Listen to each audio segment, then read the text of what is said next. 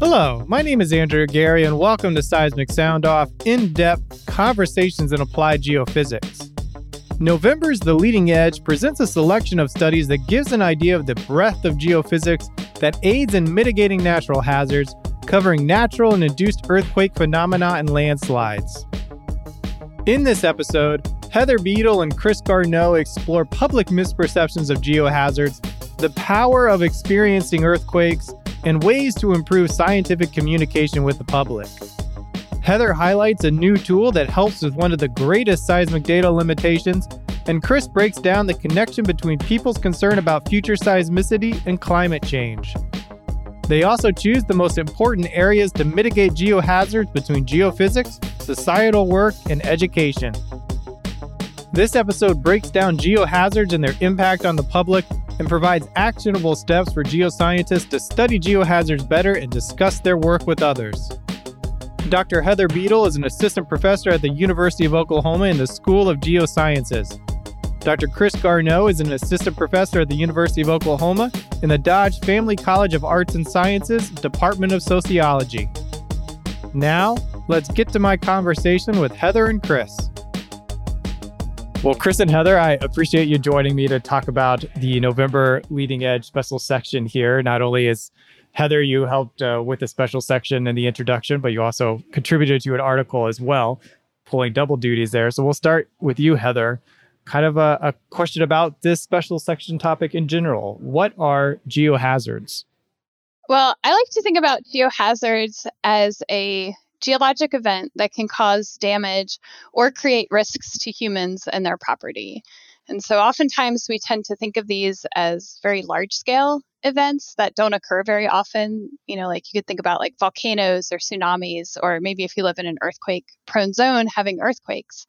But one thing that's important is that they can also occur on smaller scales. And these would be things that may just affect a local community or even part of a neighborhood. And as extreme weather becomes more common, we're seeing that some geohazard risks are occurring more frequently. Something along those lines would be landslides that are triggered by heavy rains. Chris, let's let's throw to you now. Does the public have any common misperceptions of geohazards? So, this is kind of an interesting question. When I jumped into this, I just assumed that much of this was going to be political, but a lot of that has to do with the politicizing of natural phenomenon like climate change. However, in our analysis, I was pretty fascinated to find that politics really wasn't a driver in perceptions of seismicity specifically. However, if we investigated the belief that humans have a role in seismicity, which isn't what we were actually looking at, I think we would see a, a great deal of polarization. So there's a misperception there that comes from the filters that we have. In this case, um, the worldview that we bring to the table is really going to affect how we see this kind of stuff. So, one obvious way of dealing with politicized science is to call for better science education, which I think it's good and it, it's a great start. But ultimately, people are better at feeling than they are at thinking. I tell my students this all the time. I know you want to uh, guide people to one one way or another through through logical thinking, and, and we're just not built like that as humans. Uh, we're built to feel first. So as long as people feel that human activity is either related or unrelated to geohazards, they're likely to dig into their position psychologically. So the exception here that we did find interesting in our analysis is that experiencing something firsthand that's very personal, uh, that's very close to you, can be pretty powerful as a driver. So unfortunately, that's not the way that people come around to the idea that humans and human activity are inextricably linked to the natural world. So, Chris, let's kind of build off that idea. You know, what even kind of prompted you to start exploring to include, you know, this idea to include people's experiences and their perceptions and their attitudes to even study seismicity?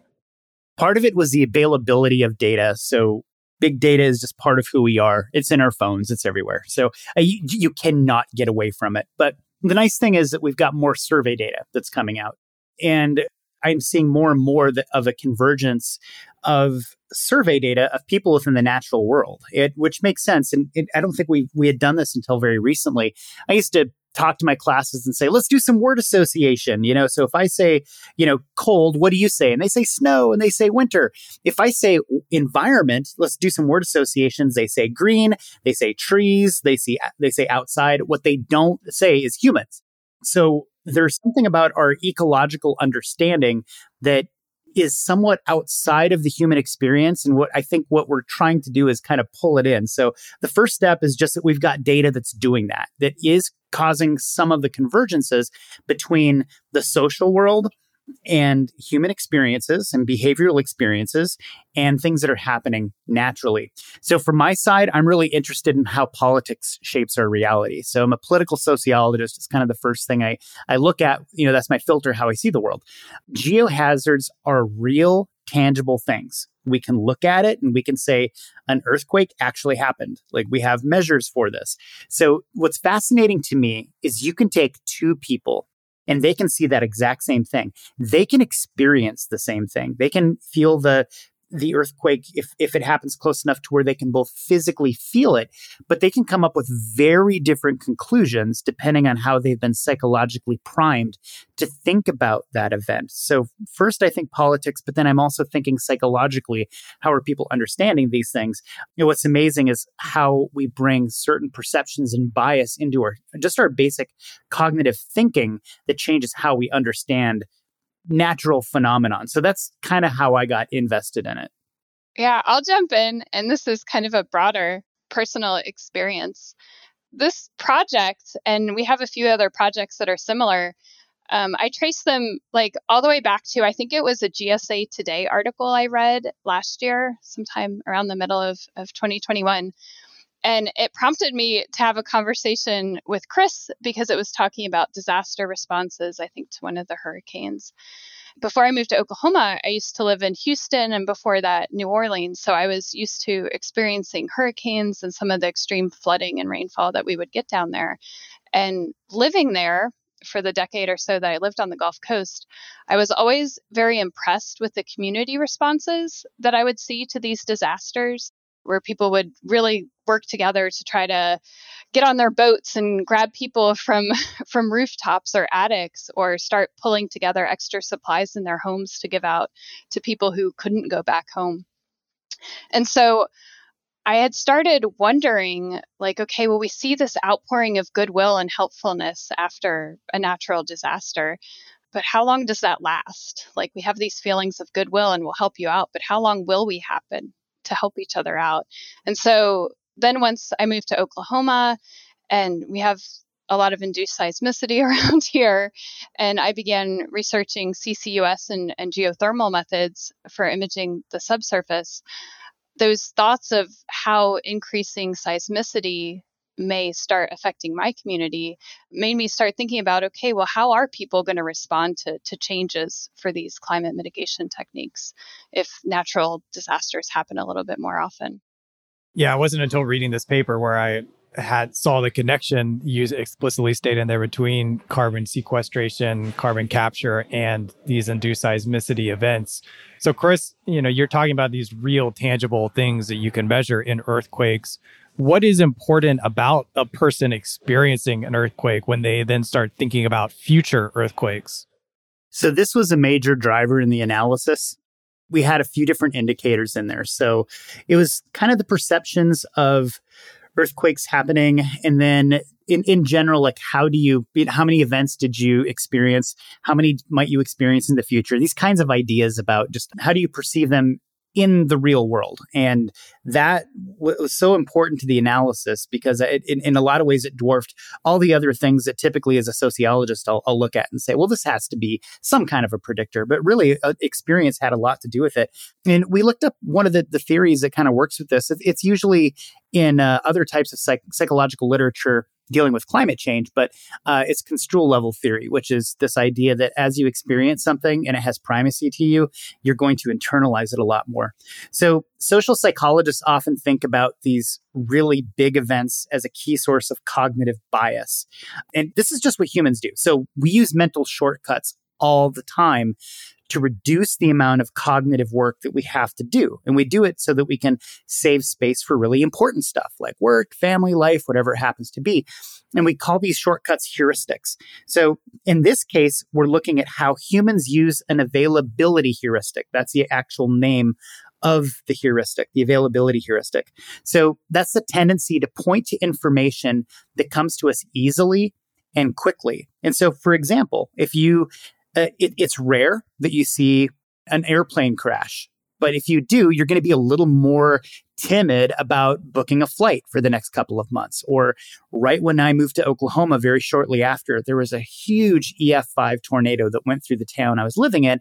I was okay, but I saw every, the destruction that was happening around me. And it really prompted me from then on, every time I see a thunderstorm, I'm thinking, EF5 tornadoes. Well, those things are very rare and they also very rarely hit uh, populated areas. So the availability heuristic is just, oh, I can think of it. I know it happened. And the closer it happens to you, the more real that experience, the easily, more easily it comes to mind. So overestimation of seismicity is likely to happen when people have experiences with earthquakes that they can quickly recall uh, far more so than than people who maybe have heard, oh yeah, I guess there was an earthquake on the other side of the state in Oklahoma. That information is going to go in and out of your brain very very quickly. But when we're talking about things that you experience, that's going to be uh, very easy for your brain to recall, which can then increase concern, it can increase fear, can have all kinds of impacts. So that personal experience is what we are heavily psychologically wired to understand. And in this analysis, that seemed to be a, a, very important driver. So even if you're thinking about future earthquakes and, and that can increase if you have experienced them, what is the connection kind of the next step if you're, you know, the next step between your concern about increasing future seismicity and your concern about climate change? Are those things connected? So that's that, that was a weird one. There's actually in, in the analysis we find that there's concern for uh, seismicity and concern for climate change are connected. So it seems unrelated scientifically speaking. But again, we're thinking about humans. So uh, humans are messy. We're full of bias. We're full of illogical, irrational kinds of ideas. But construal theory that I mentioned before seems to work here in a spurious way. So experiencing drastic changes in the natural world gets lumped together in the minds of people. So all things natural just kind of gets lumped in together. But it kind of makes sense psychologically because if you believe that human activity impacts climate change, then human activity can also create seismic activity or impact seismic activity. So this correlation be more maybe more of a statistical artifact measuring a psychological disposition to pay attention to the natural world. So really what it's doing is it's giving us that internal click that, oh, I should really be paying attention. So it's not so much that people are connecting climate change with earthquake activity, activity from a scientific standpoint. It's probably tapping into another construct that I'm interested in, which is terror threat management theory. And that looks at how we pay attention to threats and how fear is a huge cognitive driver for us. So, both in terms of severe weather and seismic activity. So, those two things don't have to be connected scientifically. We just have to be able to make a spurious connection in our minds to get us to the kind of that that same conclusion. So that was a that was a really kind of a fun and interesting finding from the paper. Yeah, it just kind of builds off. I, I, just can't help but think of Daniel Kahneman and Amos Tversky's work. Uh, you know, just putting heuristics even in the the mainstream thinking uh, is, is, such a great thing, and it's it's nice to see it kind of focused in on the geoscience world. Heather, I want to kind of switch topics a little bit, but connected here. Let's start. I might mispronounce this here. What is aberrancy? so I pronounce it as aberrancy. um, I'm not saying that I'm right because sometimes I got a southern accent. but aberrancy is a, a fairly new seismic attribute. So, a way to look at reflection seismic data mathematically that can be used to help us identify subtle flexures of the seismic reflectors as we're trying to map them and analyze the patterns that we image. It was first used um, in 2014 as a horizon based attribute by uh, Di and Gao.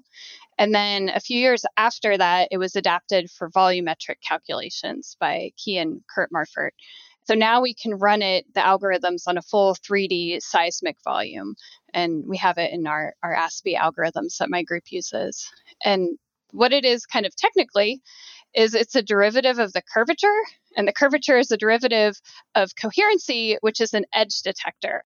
So it helps us see where the curvature changes most rapidly which curvature um, for any seismic interpreters out there know that we use curvature for seeing the curvedness of the reflectors and we can link them to channels and channel facies and, and faults and fractures. And so it's a it's a tool a seismic attribute tool that can help us understand some of the subsurface faults and fractures where we have very subtle reflector offsets that might be below our, our seismic resolution of the data why and how does including aberrancy in the seismic interpreters toolkit, how will that improve their work? Well, you only want to use it if you have to use it. There's hundreds of seismic attributes out there that an interpreter can can grab and, and look at, use for their seismic data. So one of the first things I always tell my students is know what you're trying to image, what you're trying to get out of the seismic data, and then pick your seismic attributes from that. So if aberrancy is one of the seismic attributes that you think will help you, look for faults and fractures. What I find particularly useful about it, and more and more my students have been using it in their studies and research, is that it helps us with one of the greatest limitations that we have with seismic data, which is our seismic resolution. So we're often looking at mapping features that are kilometers beneath the Earth's surface. And we don't have the ability to see some of these geologic features in the same resolution as we would be able to if we were looking at, say, an exposed outcrop on the side of the interstate. But rather, seismic allows us to resolve features that are maybe on the tens to hundreds of meters scale which means we're not even going to be able to detect small offset faults on the seismic scale, like if we're looking kilometers beneath the Earth's surface. And so these, you know, down that deep may be areas where we're looking to understand a reservoir so that we could inject fluids for carbon capture and underground storage or maybe geothermal purposes.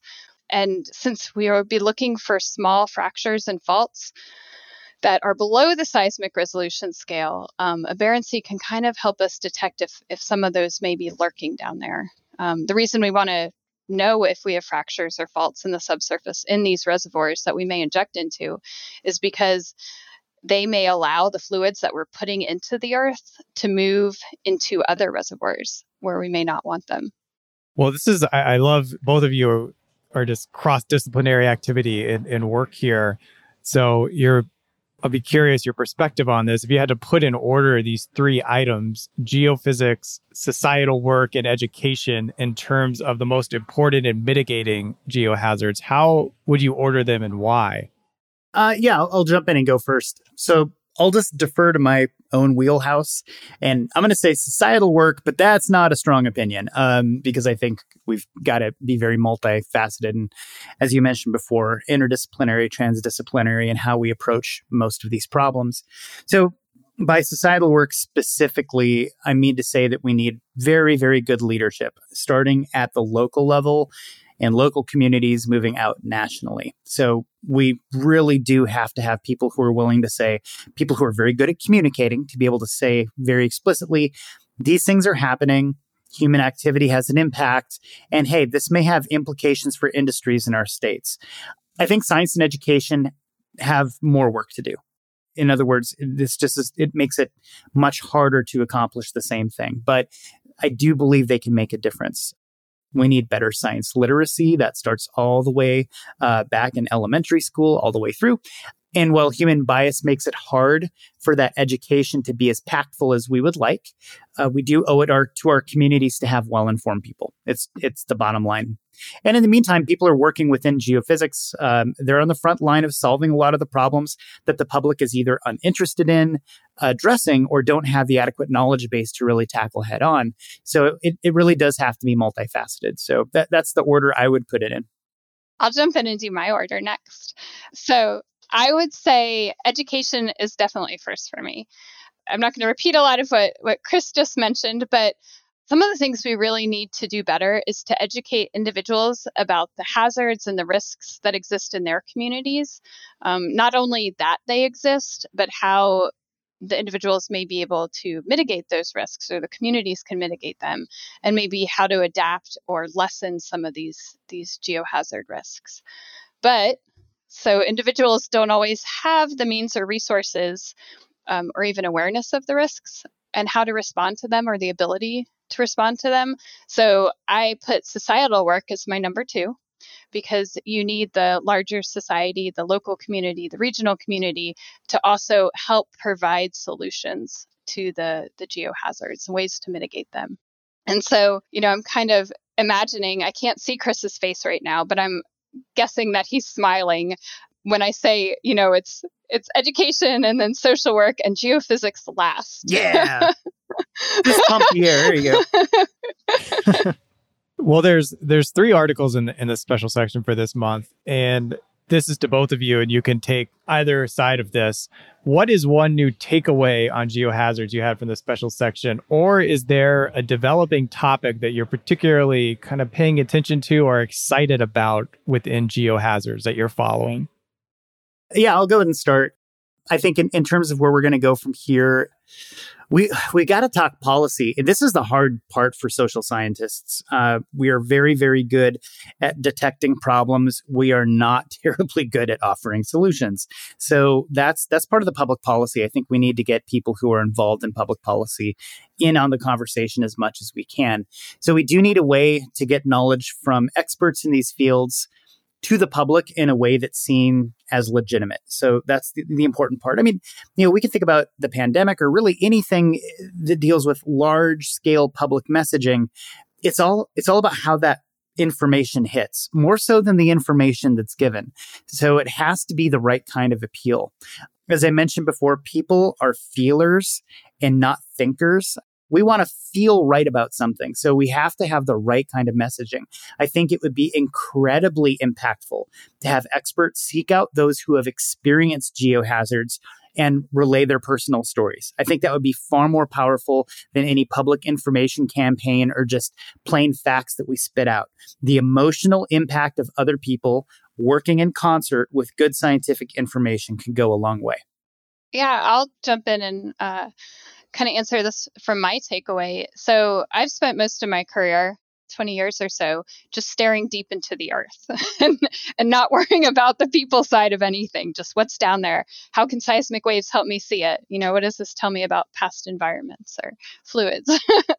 Um, but so working on this special section with sebastian Uhlemann who is a co-assistant editor with me he studies landslides. And so kind of talking and communicating with sebastian about his landslide work and then working with chris on the study we did with with seismicity it really opened my eyes to the gap that exists between societies and geophysics or even like the local societies and, and geology. Like we're not always in tuned with what we're doing and thinking as natural scientists to what the social scientists are doing. And so I've realized that kind of like what Chris said, there is much, much, much, much, much more work that we need to do to communicate what's happening between our two sides um, because the earth it's not a static place to live you know even though oftentimes we see these geologic processes as extremely slow they still have the ability to affect us you know individually and in in larger groups yeah, I interviewed someone a, a while back who, due to the, the advancements of technology, they can now measure the the actual mass of rocks are changing with the moon. You know, you think this like a static rock, that's a rock, but it's really uh, it's a very dynamic system that you all are studying, and people are certainly no different in that regard as well. Kind of closing here, and we'll start with Heather on, on this one. What principle, teaching or point of view has helped you succeed in your field? Okay. Well, I'm going to say kind of appreciating the diversity of minds and methods. So I, during my time with, with Chevron, I worked with a very international community, um, international researchers, and now that I'm professing, I have a student group that comes from, you know, all over all over the globe, and they have different educational backgrounds and cultural backgrounds. And so you know, starting to work across different disciplines and merge the natural sciences and the social sciences, I'm realizing that all of our different experiences that we have in our cultures give us a very unique perspective on problems. And so while I may think that I have a solution, you know, it doesn't mean that my solution is is right or it can't be kind of aided and helped with other people's ideas and solutions. So I think I've kind of begun to to hit my stride more as a researcher as I'm as I'm open to hearing what other people think and how they've analyzed a problem and how their experiences have changed things. Yeah, I'm gonna I'm gonna answer the that question in a similar way. I think Heather and I are similar in the sense that we both stay curious. That's kind of my thing is I, I am open, I stay curious. I want to know the next thing that's happening. I was trained as a sociologist. That's what my PhD is in. But I, I was lucky enough over the course of my career to teach classes with uh, it with math departments, uh, mostly statistics, but also to teach uh, psychology courses, to teach classes in political science, um, even a music course once before at the college level. So I, I get really curious about things. I never actually took a single psychology class through my undergraduate or graduate years yet this is what I'm doing right now. I'm I'm trying to figure out how sociology and psychology and and even politics and economics all converge, uh, and now bringing in the natural sciences. Even though I, I was never very good, uh, to be quite honest, i will I'll go ahead and divulge this. I was never good at earth science or chemistry uh, or, or or really anything else. So, but the more I branch out, the more I realize it's all inter interconnected. My thought as I move into my academic career is to not dig in as much as I can, meaning I know there's a proclivity to become a, uh, a specialist within a subfield of a subspecialty of one specific branch of, of scientific inquiry. Uh, and I refuse to do it. I just want to see what else is out there. I think there's people that do that. I think that's very good work. I'm glad they're doing it. I'm going to be one of the people that's going to be jumping around disciplines because I think it's so much fun. Well, that's a great place to leave it. I appreciate this conversation, uh, kind of a wide ranging, touching on some topics we don't always get to talk to in this podcast. So that is very exciting. So, Heather and Chris, thanks for joining in today. Oh, no problem at all. It was my pleasure. Yeah, appreciate being here. SEG produces Seismic Sound Off to benefit its members, the scientific community, and inform the public on the value of geophysics. To show your support for this show, please leave a five star review on Apple Podcasts and Spotify. Simply go to Seismic Sound Off on Apple Podcasts and Spotify on your phone. It takes less than five seconds to leave a five star rating and is the number one action you can take to show your appreciation for this free resource. And follow the podcast while you are on the app to be notified when each new episode releases. Original music created by Zach Bridges. This episode was hosted, edited, and produced by me, Andrew Geary at 51 Features. The SEG podcast team is Jennifer Cobb, Kathy Gamble, and Allie McGinnis. Thank you for listening. This is Seismic Sound Off, signaling off.